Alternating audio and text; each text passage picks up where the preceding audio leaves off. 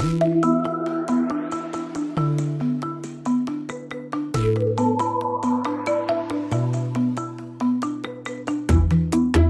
Aaron David Miller, and this is Carnegie Connects.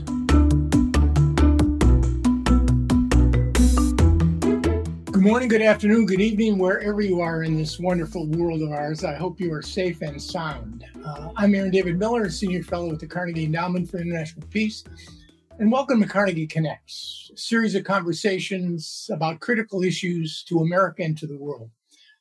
Today, I'm truly pleased to be able to host both S.E. Cupp and Norman Ornstein to the program. Uh, S.E. is a CNN political commentator and practical conservative with a searing honesty who brings her distinct outlook to CNN programming and to special political coverage. She's a graduate of Cornell with a master's degree from NYU. Norm Ornstein is an emer- emeritus scholar at the American Enterprise Institute. He's a contributing editor and writer for The Atlantic, and has been an election eve analyst for CBS News, BBC. He's also the chairman of the board of the Campaign Legal Center.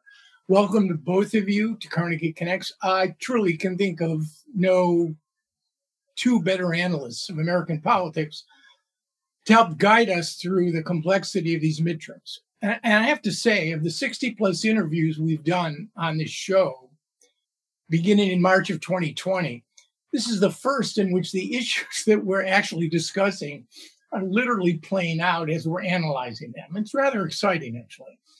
Um, but it calls for what I would call a cosmic caveat. And needless to say, both the House and the Senate uh, still hang in the balance. And in addition to that uncertainty, I think we have to inject a certain amount of humility when it comes to discussing American politics today because it continues, and I think both of you would agree to surprise. It used to be called election day. Now it's probably election week or weeks. Uh, we may find again in the case of Georgia a likely runoff in the Senate um, there in at the end of the first week in December. I recall in 2020, it took a couple of weeks to call every state, even though by the early morning of the day after the voting, had concluded, we knew the results of 42, at least 42 states in the district. So let, let me start with a big picture question to both of you. Writing in the New York Times, I think yesterday, Nate Cohn offered up four possible scenarios as to how this could end. First was a clear Republican win. Second, what is what he described to as a feel like a win for the Democrats. That would be to hold the Senate, a couple of key governorships. Number three was a Republican landslide, the red proverbial red wave, as we saw in 94 and 2010. And the fourth was what he uh, termed, I think it was there for the sake of argument only, as a Democratic surprise, which would be the Democrats holding the House and the Senate. So let me ask both of you. I'll start with you, SE. Uh, Wednesday morning, midday, uh, where are we now? We'll get to the why of where we are, but where are we now and what are the factors do you think that will determine where we're going and more and more important where we're going to end up um my gut um and please disregard all predictions uh because they're useless and you know we do our best but um i always like to say we won't know until we know and and we certainly won't know why until we get all the exit polling. We certainly at CNN have a lot of exit polling, and we've been analyzing those polls all last night as as they came in, and we'll continue to do so. But my gut is that um, Democrats are going to manage to just barely keep the Senate, and Republicans are going to take the House. I think the the more sort of ecumenical takeaway is going to be that um, Republicans should have done a lot better just historically speaking, uh, we know that the party in power is punished in the midterms. Then look at Joe Biden's approval numbers, they're low. Look at the economy, which um, is, you know, needless to say, flagging and a top priority for a lot of voters. That definitely helped, um, should have helped Republicans, I think, more. And we can get to this, but I think um, to me, it's pretty clear what hurt Republicans, and that is the what I'm calling the Trumpster fire. Um, I think he's a real drag a real drag on the party and i'm wondering if if if now republicans will finally start to realize that but um it's not it's not a wave and it wasn't a blowout for for either party certainly um i think i think it's a split and it should have been better for republicans. That's where i'm at. Yeah they underperformed. We'll get to the issue of the trump factor a little later on but norm over to you. Uh where are we and where do you think we're going? It's likely that democrats will lose the majority in the house in the single digits um, which is much less than uh, a lot of people predicted. Even those who uh, poo poo the idea of a red wave or red tsunami thought that Republicans were still likely to pick up 20 seats or more in the House, and they have not. Um, and I would say, interestingly, there are a couple of reasons. Um, one is uh, Republicans can thank the Supreme Court, which allowed pretty outrageous racial gerrymandering in a number of states, including Texas and Alabama. Um, and they can thank um, the fact that the Ohio Supreme Court, which tried to keep a completely illegal uh, gerrymander from taking place, which was ignored uh, uh, in the state, uh, and they didn't take any action against it. Without those things, Democrats would still be in the majority. Uh, now, the other thing that happened is Ron Lauder uh, poured a ton of money into New York to overturn the partisan redistricting the Democrats were trying to do. And Republicans are going to end up picking up maybe four or five seats in New York uh, State. Uh, so all of that means they're going to have a narrow majority. We can talk about what that means, and it doesn't mean good things, uh, I will say. Um, but the fact is that this was a far better election for Democrats than they anticipated. And the mainstream media joined with the right wing media to pound away at the idea that we're, we were headed for a red wave. And I, I will say here that one of the main reasons and one of the main losers as a consequence is our political journalists who jumped on a bandwagon. And one of the reasons they did so was that in the final month of the campaign, heavily slanted Republican polls, Trafalgar, Rasmussen, Insider Advantage, just flooded the zone with these surveys. They were embraced by 538.com and uh, RealClearPolitics.com and their aggregators. They didn't have competition from mainstream surveys that didn't want to spend the money in a lot of these states. And that created a false narrative. Uh, and that, I think, led us to this place. Now, because of that, in part, I think there will be a lot of bloodletting on the Republican side. And it's not just Donald Trump. You're going to see a lot of others. And a House with that narrow a margin is going to be an enormous headache for Kevin McCarthy. But let's face it, it's going to be an equally enormous headache for Joe Biden uh, and for Democrats. Right. I, do want to get back to the, the the sort of crisis mentality that pervade that prevailed. Maybe it was partly the media, maybe it was the fear and concern and anxiety in the wake of January 6th, and we're clearly not beyond that.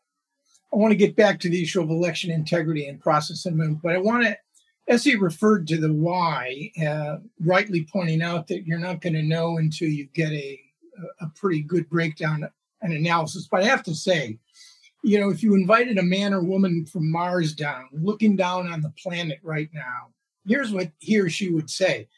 You had record inflation at historic levels. Crime is up. Biden's numbers are down.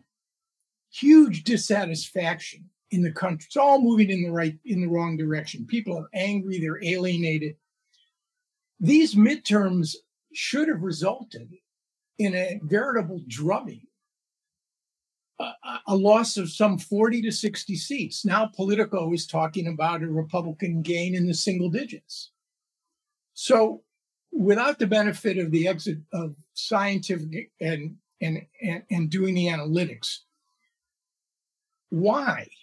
I mean, the average loss of an incumbent's party uh, during the first midterm was what 28 29 seats why why did the republicans underperform or arguably overperform, uh, Democrats overperform. S.E.?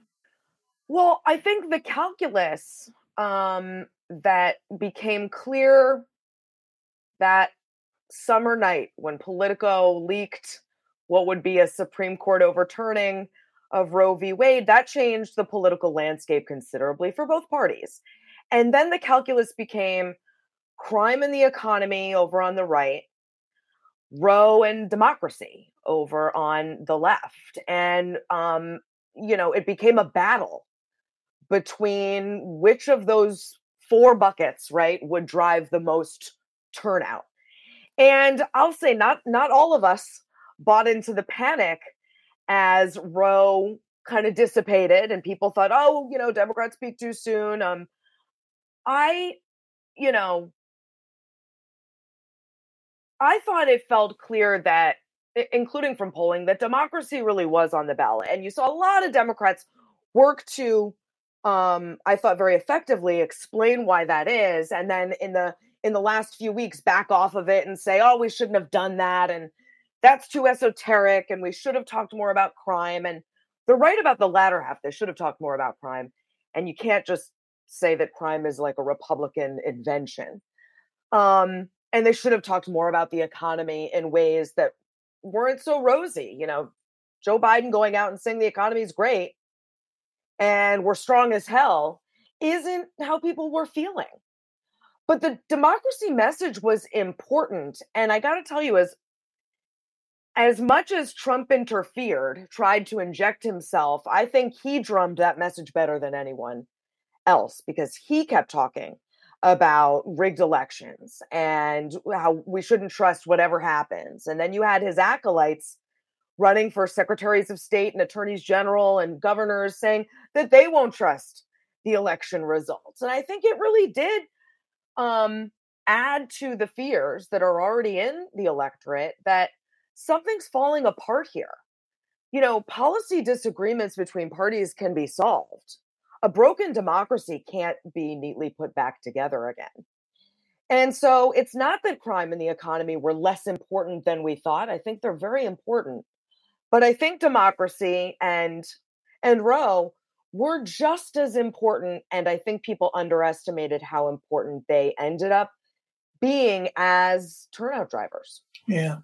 It's almost as if this wasn't just a referendum on Joe Biden, as most midterms right. are in the incumbent. It was a referendum on other things, maybe even on America itself yeah. in terms of its uh, where where future. we're going as a country. That's fascinating. Norm? So, one thing we have to keep in mind, um, you know, Aaron, back when uh, you and I were in graduate school at the University of Michigan, there was a seminal article written by uh, three of my mentors called Surge and Decline, which was about what happens in midterm elections and why they usually go against the president's party. And it is that there's a surge of voting in support of the president's party in a presidential election and then a lot of those voters don't turn out in midterms and they lose back the seats that they gained in an unusual time. Uh, we don't have that much anymore, but keep in mind that there was no surge in 2020. Democrats lost 15 seats in the House. So if there was a, a red mini wave, it actually started in 2020 and then just got added to a little bit in 2022. You can say that the Republicans picked up maybe 20 to 25 seats in those two elections. But when you lose a bunch of seats in as they did in 2020, it means that the competitive seats get attenuated some. And that made a difference. Uh, now, you know, Democrats escaped barely in some seats that were pretty strongly Democratic. Um, there are races that could easily have gone the other way. I think another factor is Republican candidates over and over, uh, as the Republican electorate chose them in primaries, were the batshit crazy ones. And some of that was abortion. You know, we had a, a Democrat win uh, and make a takeover of a Republican House seat in North Carolina, new seat, but it would have been Republican seat because you had a Republican candidate who basically said, well, if there's a 10 year old rape victim who's pregnant you know, uh, we can make that decision with the local officials sitting in with, uh, you know, the parents, the mother, and uh, and uh, others, and it just was beyond what most, uh, uh, I think, voters thought was appropriate. So Democrats had a strategy which I do not like of putting money into trying to influence the Republican electorate. They did this in New Hampshire with Don Bolduc running against Maggie Hassan. Um, I don't like uh, that cynical approach, but in a couple cases it probably worked. Uh, now, you know, with that, uh, I think we saw polls fail us again in terms of scoping out what the important issues were. Uh, I don't frankly think much of the exit polls that we're going to see it's not just that exit polls themselves are running into problems. Voters coming out of the polling places don't necessarily want to talk to somebody. Um, but it's also, of course, we had this surge of early voting. And here we should give some props to Simon Rosenberg, who almost alone out there was saying, look at that early voting. That represents a very different phenomenon, while everybody else was jumping on the bandwagon. And, you know, talking about democracy, one of the things that just rankled me was when Biden gave his speech on democracy being on the ballot. Um, a bunch of journalists, Shane Goldmacher of the New York Times, did a kind of snarky tweet. Why isn't he talking about the things that people care about, inflation and crime? And it's not just that journalists were dismissing the whole idea that our republic is hanging by a thread, which means as we saw with Donald Trump and um, a, a, bunch of others uh, uh, saying journalists are going to be the first ones we go after if we win. Uh, but it's also just this sort of dismissive idea that voters don't care about it. Maybe a lot of voters don't, but a whole lot of voters did. And you put together the abortion issue and the way in which it was taken to an extreme so many instances of rape and incest where the attitude is too bad for them. Or, as we've seen in many other cases, an ectopic pregnancy with a non viable fetus, that non viable fetus still has rights as well. Even though the mother may die and the fetus is not going to be uh, able to survive anyhow, put that together with what is a clear and present danger to our democracy. And I think that limited what would have been the historically typical result can I just add, Aaron, because I think you can't overstate um, how radical um, the overturning of Roe and what ensued um, felt felt like to a lot of people. Imagine, um, imagine a, a an electorate that had lived with something for nearly 50 years considered it a right and then it's taken away. And a generation after won't have the same rights that their parents or grandparents in many cases had. That is so jarring socially and culturally. And if you look at abortion polling since um, its inception since gallup started polling abortion attitudes in 1976 um, attitudes in this country have remained fixed there are almost straight lines from 1976 to 2022 and the majority of americans have always always um, believe that abortion should be legal with some restrictions. Under that, a minority of Americans believe that abortion should be legal with no restrictions. And way under that, you have a very small minority of Americans who have believed that abortion should be illegal in all cases, which is what a lot of Republicans were talking about doing, and in some cases did. And so, this, I mean, cataclysmic real you know really shift in the american political cultural social generational landscape i think rattled people in a very real way even some conservatives i knew that had talked about you know very theoretically overturning roe and truly never believed it would happen once it started to happen and you heard people talking about the real consequences um, it became real. And what I've been saying is Republicans, I think it seemed to a lot of people, wanted to to take the country into this like DeLorean, this dystopian DeLorean back in time, with all this regressive stuff, not just abortion bans, but book bans and turning teachers in and this stuff that, you know, I don't think a lot of people, even a lot of folks in the center and center right, wanted. That really, I think, woke people up. And yes, economy and crime are still important, but it's not just esoteric democracy. It was that kind of real stuff that Republicans kept talking about actually wanting to do, and in some cases did, that I think woke up a lot of voters who, you know, might have otherwise stayed home.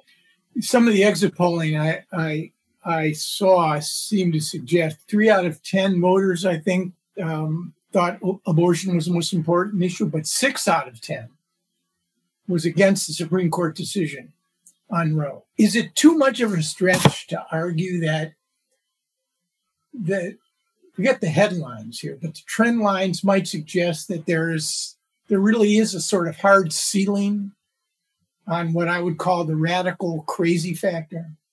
I remember a Republican uh, woman, they asked, Why did you vote for Joe Biden? And her response was, Not because I'm a Democrat, because I wanted to use her words, New York Times reported, to get rid of that crazy quote. This is 2020, that quote, quote, crazy, unquote, in the White House. I mean, is it too much of a stretch to believe that what both of you are saying could actually represent some sort of trend looking toward the general? Boy, I wish I could say that, but I can't. Um, first of all, let's say that Donald Trump just fades away um, or uh, reemerges in an orange jumpsuit. Um, uh, what are we left with? Um, maybe it's Ron DeSantis, although I tell you, I'm not entirely sure that he's ready for national prime time. I watched the debate with Charlie Crist where he was just awful. But Ron DeSantis is smarter and tougher than uh, is Donald Trump. And DeSantis's model is Viktor Orban. And I still fear that we could slide into um, a, a, a, Hungary uh, type uh, dynamic.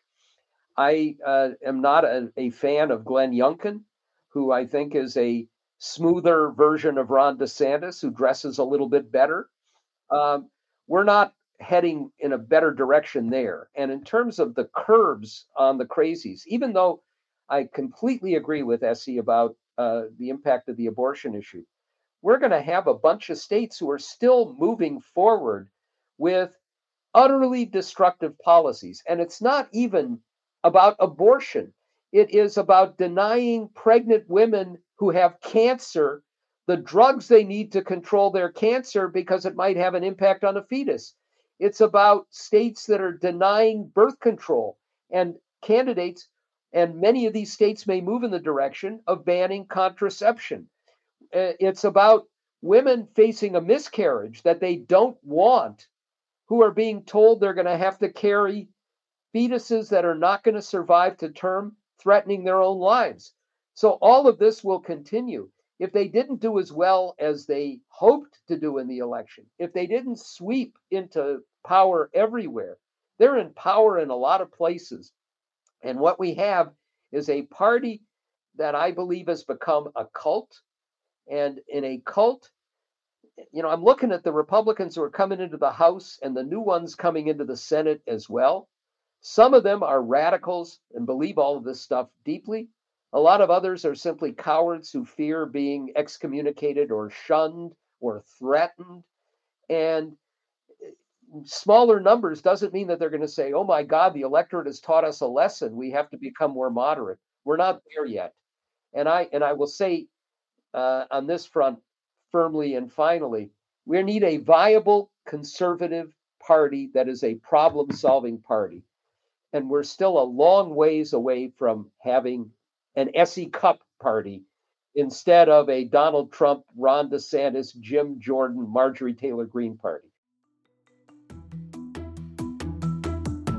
Thanks for listening to Carnegie Connects. This show would not be possible without the generous support of our donors. If you'd like to support us, visit ceip.org slash donate. Don't forget to subscribe to us on Apple Podcasts, Google Podcasts, Spotify, or wherever you get your podcasts. Want to tune into the conversation live? Click the link in the description below to receive invitations to the next Carnegie Connects. Now, back to the show. Let me ask both of you about um, the process, election integrity. Um, this is the first election after January 6th. There were all sorts of reports of uh, possible voter fraud, delays in counting, voter intimidation. Um, the election is going to lead to lawsuits for sure. But it, it, seems that as a stress test, and I understand only 40 average of 40% of the Americans turn out for midterms, but as a stress test, did we pass? Yes, we did, and I think we uh, we dodged another bullet there as well. You're right. Um, if Arizona turns out the way we expect it will, I will bet that Kari Lake will deny uh, the election results and will try and uh, litigate it. And we're going to have problems in a number of places. But I have to say that for the most part, we're not seeing, even those who said they wouldn't uh, accept election results if they lost, we're not seeing many instances of people going completely to the mat there. And the defeats in most cases are big enough. Uh, and the election officials had enough integrity in most places that we didn't have the catastrophe that we could have had. And the fact that Democrats, I think, are going to be able to prevail in many of these races for Secretary of State, the election officials in states against election deniers, makes it at least feasible that we could head into 2024 without uh, the real catastrophe that we faced before. But we still need Congress to act on things like the Electoral Count Act to protect us even further from chicanery uh, next time around. Right. S.E., any any thought on the stress test, the health of our democratic process this time around? Well, I'm still waiting to see what happens um, with the Secretary of State race in Arizona, Mark Finchem, one of the most, I think, deleterious, dangerous forces. Um, and there were, uh, you know, a lot of those. Um, Kristina Karamo in Michigan, she lost, thankfully, um, running for Secretary of State there. And then you've got Jim Marchant in Nevada um, running for Secretary of State. There are others who have openly said they might not, you know, validate um, elections that they disagreed with, that they didn't like. And that is awful and shouldn't be rewarded. And I worry that some of those folks will be rewarded. And then it's not just what they actually do um, to decertify or certify elections and effectively break the system, but what that encourages other people to do. We're not going to rid the party of Trumpism, which which I agree is a cult. It doesn't behave like a political party anymore um, about you know ideas and principles and policies. It's it's cultism and kind of whatever you know Trump's last impulses were, or the culture wars, or owning the libs. That's what's motivating it. Um, and in a, a lot of cases, the cruelty is the point. Um, if that is reaffirmed, um, it's going to be all the that much harder to rid the Republican Party of Trumpism. Because even if it consolidates and shrinks, it will still condense. And that con the condensing of the Republican Party, so it's almost hundred percent pure, hundred percent concentrate, right? With no apostates, no more Kinzingers, no more Cheneys. In a couple years, maybe no more Romneys. Um, certainly no more S.E. Cupps, right? No, no more, you know, all the never Trumpers have have gone. As it condenses and becomes completely pure, it might be real small, but it's real hard to penetrate that. And so to Norm's point, will they learn the lessons of the Doug Mastrianos and you know the the Bolducs and the you know maybe the Herschel Walkers? I don't know. I mean, I I think Marjorie Taylor Greene's going to march back into Congress with you know, feeling pretty cocky and pretty good about what she's been spewing the the the garbage and the conspiracy theories and the anti-Semitism. She's going to feel pretty good about it and maybe even double and triple down on it. I was going to ask each of you to comment um, as Republicans and Democrats on the future of the party. And, and S.E., you you you've already done that. I in a binary political system, when you only have two parties, in order for to have self governance that's effective, both parties have to color within certain norms, institutions, and parameters. And clearly, we don't have that. But thanks, S.E., for your views on the Republican Party. Now, Norm, I want to ask you about the Democrats because I do want to get to the future of Congress, the 118th Congress, and what we can expect, assuming the Republicans do take the House and the Democrats maintain a, well, it's 50 50 perhaps, with the vice president breaking a tie. On the future of the, of the Democratic Party, Norm, I want to ask you a specific question about the past the last couple of years. You know, there was all this talk about how the Democrats just don't understand the message. Messaging is terrible. And I recall the word, I recall Paul Begala saying that um, the Titanic had an iceberg problem, not a communications problem. And it's really hard to message your way out of reality. So, what is it that Democrats have to do to once again expand their base uh, and to attract uh, those independents or even moderate Republicans who are uh, concerned about the future of their own party. So, I, I, you're first of all, you're exactly right. Um, uh, you know, the Democrats uh, have message issues. That's not their biggest uh, problem, but it's a problem. And I do think that you know, one of the reasons that Ron DeSantis has done so well, even while making some horrific decisions, is that Floridians see him as a strong guy, a tough guy. He just goes ahead and does it. And that's been a problem for Biden.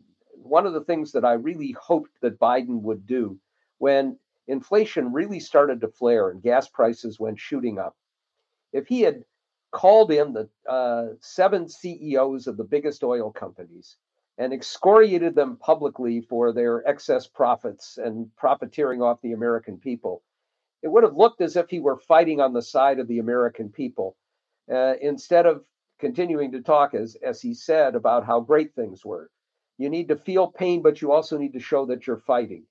And Democrats have, I think, an inherent difficulty. They believe that actions speak for themselves, and they don't. You need to frame things. And the president has the bully pulpit, and he did do some of that towards the end of the campaign and got, you know, as with the democracy issue, got criticized for it. He did take on the oil companies, but long after it had already settled in that Democrats were presiding over this terrible inflation. And Democrats need to do a better job. On the crime issue, I watched the debate with Val Demings and little Marco Rubio. And she I, i'm sorry but i can't call him marco. It's always little marco. Uh, it's the one legacy of trump that i've uh, grasped onto. But val demings took on that crime issue by turning it into a gun issue. And democrats are on solid ground when it comes to the gun issue. Uh, and they haven't used it. And they basically danced away from the crime issue now, it's true that if you look objectively at murder rates, in most places, they're not shooting up compared to where they were in the past. The murder rates are much greater in states like Oklahoma and Alabama than they are in New York. Doesn't matter if people feel that they can't walk out onto the streets without facing the possibility of a crime. If every day, you know, I get the emails from the New York Daily News five every day are about somebody who's been shot or been beaten to death or been pushed onto the subway tracks. That's the story that dominates. You have to try to change that narrative and make the other side explain why therefore letting everybody have an assault weapon, uh, why it's not a problem if a 15 year old gets uh, one, all of those things. So you can do better with messaging, and they have not done as well with messaging. But what's also clear is that you have to do more in terms of the policies and the way you frame your own policies if you're going to reach out to that broader group of voters. And you have to be cognizant. You know, as it turns out, I think nationally, Democrats have done about as well with Hispanic voters as they did in 2020, as they did in uh, in uh, 2018. It's probably going to break down around 65, 35, or thereabouts. But if you're looking towards the future and you look at the drubbing you took among Hispanics in Florida and Miami Dade County, you look at the fact that in Texas, you're not doing better, even as you have a larger share, even of Mexican Americans. You got to figure out how you can apply your policies to appeal to the growing groups of voters while keeping your own base. And if you want to get to Joe Biden, as we were talking about, Democrats are going to have a problem in 2024. Do you nominate an incumbent president who would be 86 years old when he finished his second term? And it might still work out that way. He might end up having a pretty good year and be in very strong health. But if not, you're going to have a wide open field. In the aftermath of Dobbs, can you afford to bypass a woman and pick a man again? and have a significant portion of your base be disappointed yet again? Can you ignore the heir apparent who is a woman and a person of color and hold on to your own base? Will be 15 candidates out there, including some very impressive ones, but it's tough to be able to prevail under those circumstances. And you don't want to just hope that the Republicans have their own cage matches with Trumpists against uh, anti Trumpists uh, with DeSantis uh, being threatened by Trump, uh, with people uh, tearing themselves apart if you can't keep your own base together. So they've got a problem, and it's, of course, the ages old problem as well of mollifying your uh, moderates and your progressives. They have a much smaller problem on that front than Republicans do, but it's a problem nevertheless. And what happens with Nancy Pelosi now? And what kind of a uh, leader will we have for Democrats if Pelosi decides to leave? Can Schumer keep his 50 or 51 in line? And let me just say finally, I know I've gone on a little bit too long. It's not just about the 118th Congress, Aaron. It's about the remainder of the 117th. You're losing the House. You've got to solve the debt ceiling problem before the crazies in the House try and uh, push us to default. You've got to make sure you've got funding for Ukraine in place if they try and hold it hostage, or as Marjorie Taylor Greene said, not one more dime for Ukraine. You've got to try and make sure the Justice Department has enough money to carry out its own responsibilities, including furthering the investigations of January 6th. January 6th committee has to wrap it all up and put it together in a nice bow. If they lose the Senate, they're going to have to confirm as many judges and executive appointees as they can in a very short period of time when people don't want to be there. So there are big challenges that Democrats have in their continuing majority before they lose the House. Right. I don't want to prejudge your answers on this, but uh, are, are we looking at a, a Congress over the next two years that's going to be wall to wall investigations, unilateral constraints against uh, just say no to the Democrats? Is that what we're is that what we're looking at, or is there any any possibility that divided government? That's the way it turns out. Is capable of doing anything that's positive. S.E.? Um, I don't have a ton of optimism. Uh, you know, I think the Jim Jordans and the Marjorie Taylor Greenes, uh, and more importantly, their voters want the politics of revenge.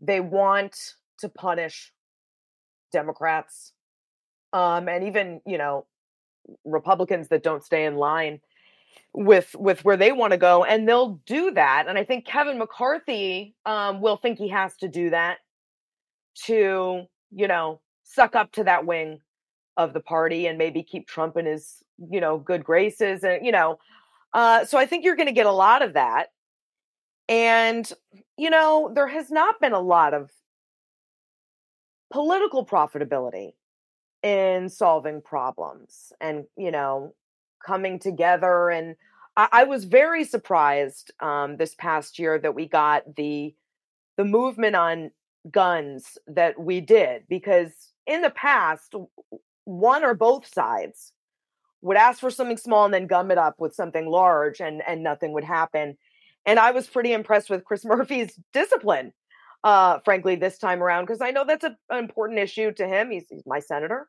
i haven't always been on the same side of that issue as he is, but being willing to take the small things, the incrementalism, is not a strength of Democrats. And he did it. And we got more than we've seen um, in a long time on guns. Not not as much as I know a lot of people want, but you know, something is something. When it comes to the big challenges we have to face, you know, many of which Norm laid out, but also immigration and um, you know, lot lots of challenges. There's there's not a lot of reward for incrementalism and coming to some kind of um, middle middle point. Uh, so both sides have to want to do that, and to do that, both sides have to be willing to give up some stuff. And sometimes when you solve things, you can't run on them. You can't fundraise off of them. You can't create the kind of fear that is very motivating for a lot of voters. And that's gross and lamentable. And I wish that weren't the case.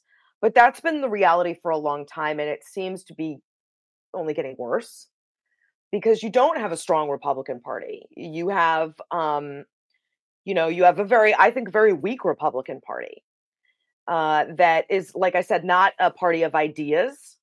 They're not competing over ideas and policies and, and principles.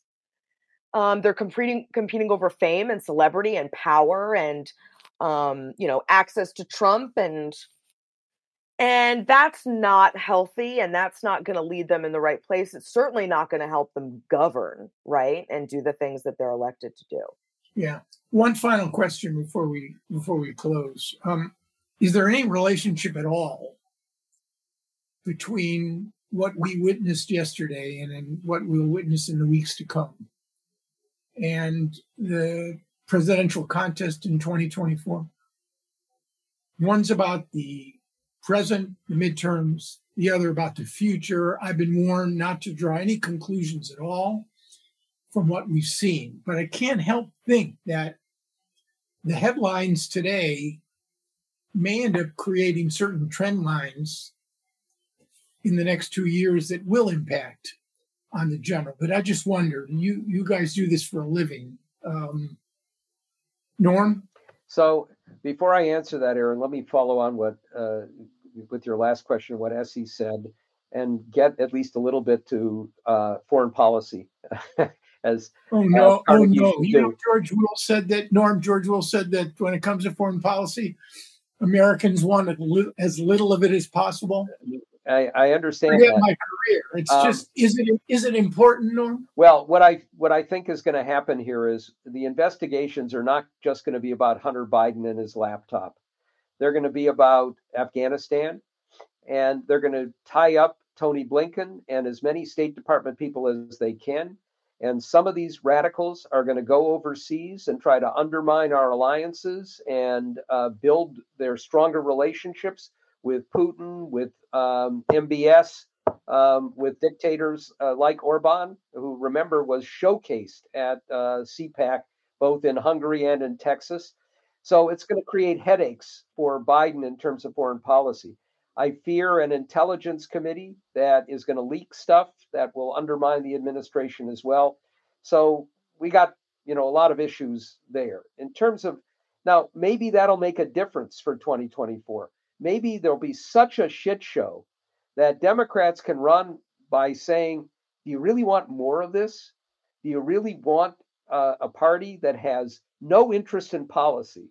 You look at what Kevin McCarthy has said. All right, what would you do as Speaker? And it's all investigations and impeachments. And also the policy, trying to make sure that Social Security and Medicare and Medicaid uh, don't stay as they are. Um, nothing on health policy beyond that, nothing on climate change, nothing on pandemics. I mean, so maybe that'll make a difference for 2024.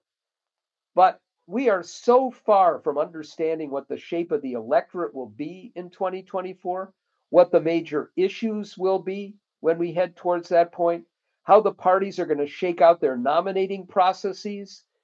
So uh, what will happen if and when, and I think it's when, Trump gets indicted and probably indicted multiple times? Will that change the attitude of elected Republicans towards him? Will all those voters who are still largely with Trump, despite his embarrassments from yesterday, um, you know, rise up in anger? Are we going to have a lot of violence? You know, the attack on Paul Pelosi may be a harbinger of things to come. What will all that do? I can't make any predictions from what happened yesterday or what will happen in the next month in terms of extrapolating to 2024. Yeah, not that I'm drawing parallels, but indicting sitting leaders uh, is not necessarily a constraint against their popularity. Uh, you've just witnessed an extraordinary election in Israel in which 71% of the electoral voted. There was no storming of the Knesset. There was no election denial. There was a dignified concession speech, no violence, peaceful transition of power. And yet the government is going to uh, to be led almost certainly by the most right-wing coalition in Israel's history and by a guy who's under indictment for fraud, bribery, and breach of trust. So I don't know how it's going to play out here, but but your your your comment, Norm, I think should inject a, a, good deal of humility into trying to project what um, you can't see around corners. S.E., I'll give you the last word if you want it. Otherwise, I'll. Yeah, I mean, I'll, everything that Norm just said is right, and and he's identified all the looming question marks. I would just add, um, I've been saying for a, a while now that Joe Biden needs to let his party know what he is going to do in 2024. And that's because um, the more this remains a question mark, um, the more he is undermined because every, you know, it's every opportunity that a reporter has to stop a Democrat in the halls of Congress and say, would you vote for, you know, Joe Biden? Do you want him to run? Well, enough of them have said no, and enough of them have said, you know, or or sort of danced around it. That's a bad look for someone who might run. Um, and if he doesn't want to run, then he needs to give his party an opportunity to figure out who they're going to put up and and and put their best foot forward and give voters an opportunity to see these people not at the last minute or the 11th hour but over the next 2 years make their case make their case to the american people why why they should take the mantle and democrats don't need to be embarrassed by Joe Biden maybe not running in 2024. He was always meant to be a transitional president, not a transformational one. Democrats can own that and say absolutely he did the job. He got he got it done. And now we need to move on. But the longer this takes, this question mark of, uh, of will he or won't he, I think it's it hurts Democrats and it hurts Joe Biden and it helps Republicans. Let me thank both of you for your time, your authority, your expertise, and and the way you make very complicated issues extraordinarily accessible and understandable to normal humans. I, I really appreciate that. So uh, thank you so much. Um, take care, and until next time, think positive, but definitely test negative. Thank you for listening to Carnegie Connects, a production of the Carnegie Endowment for International Peace. Views expressed are those of the host and guest panelists, and not necessarily those of the Carnegie Endowment, which takes no institutional positions on public policy issues. Subscribe to Carnegie Connects on popular platforms such as Apple Podcasts, Spotify, Stitcher, or your favorite podcast platform. Like what you heard today? Learn more at carnegieendowment.org slash Carnegie. Tim Martin is our audio engineer, and Catherine Buchanan and Cliff Jayapranada are our executive producers. I'm Aaron David Miller, and until next time, think positive and test negative.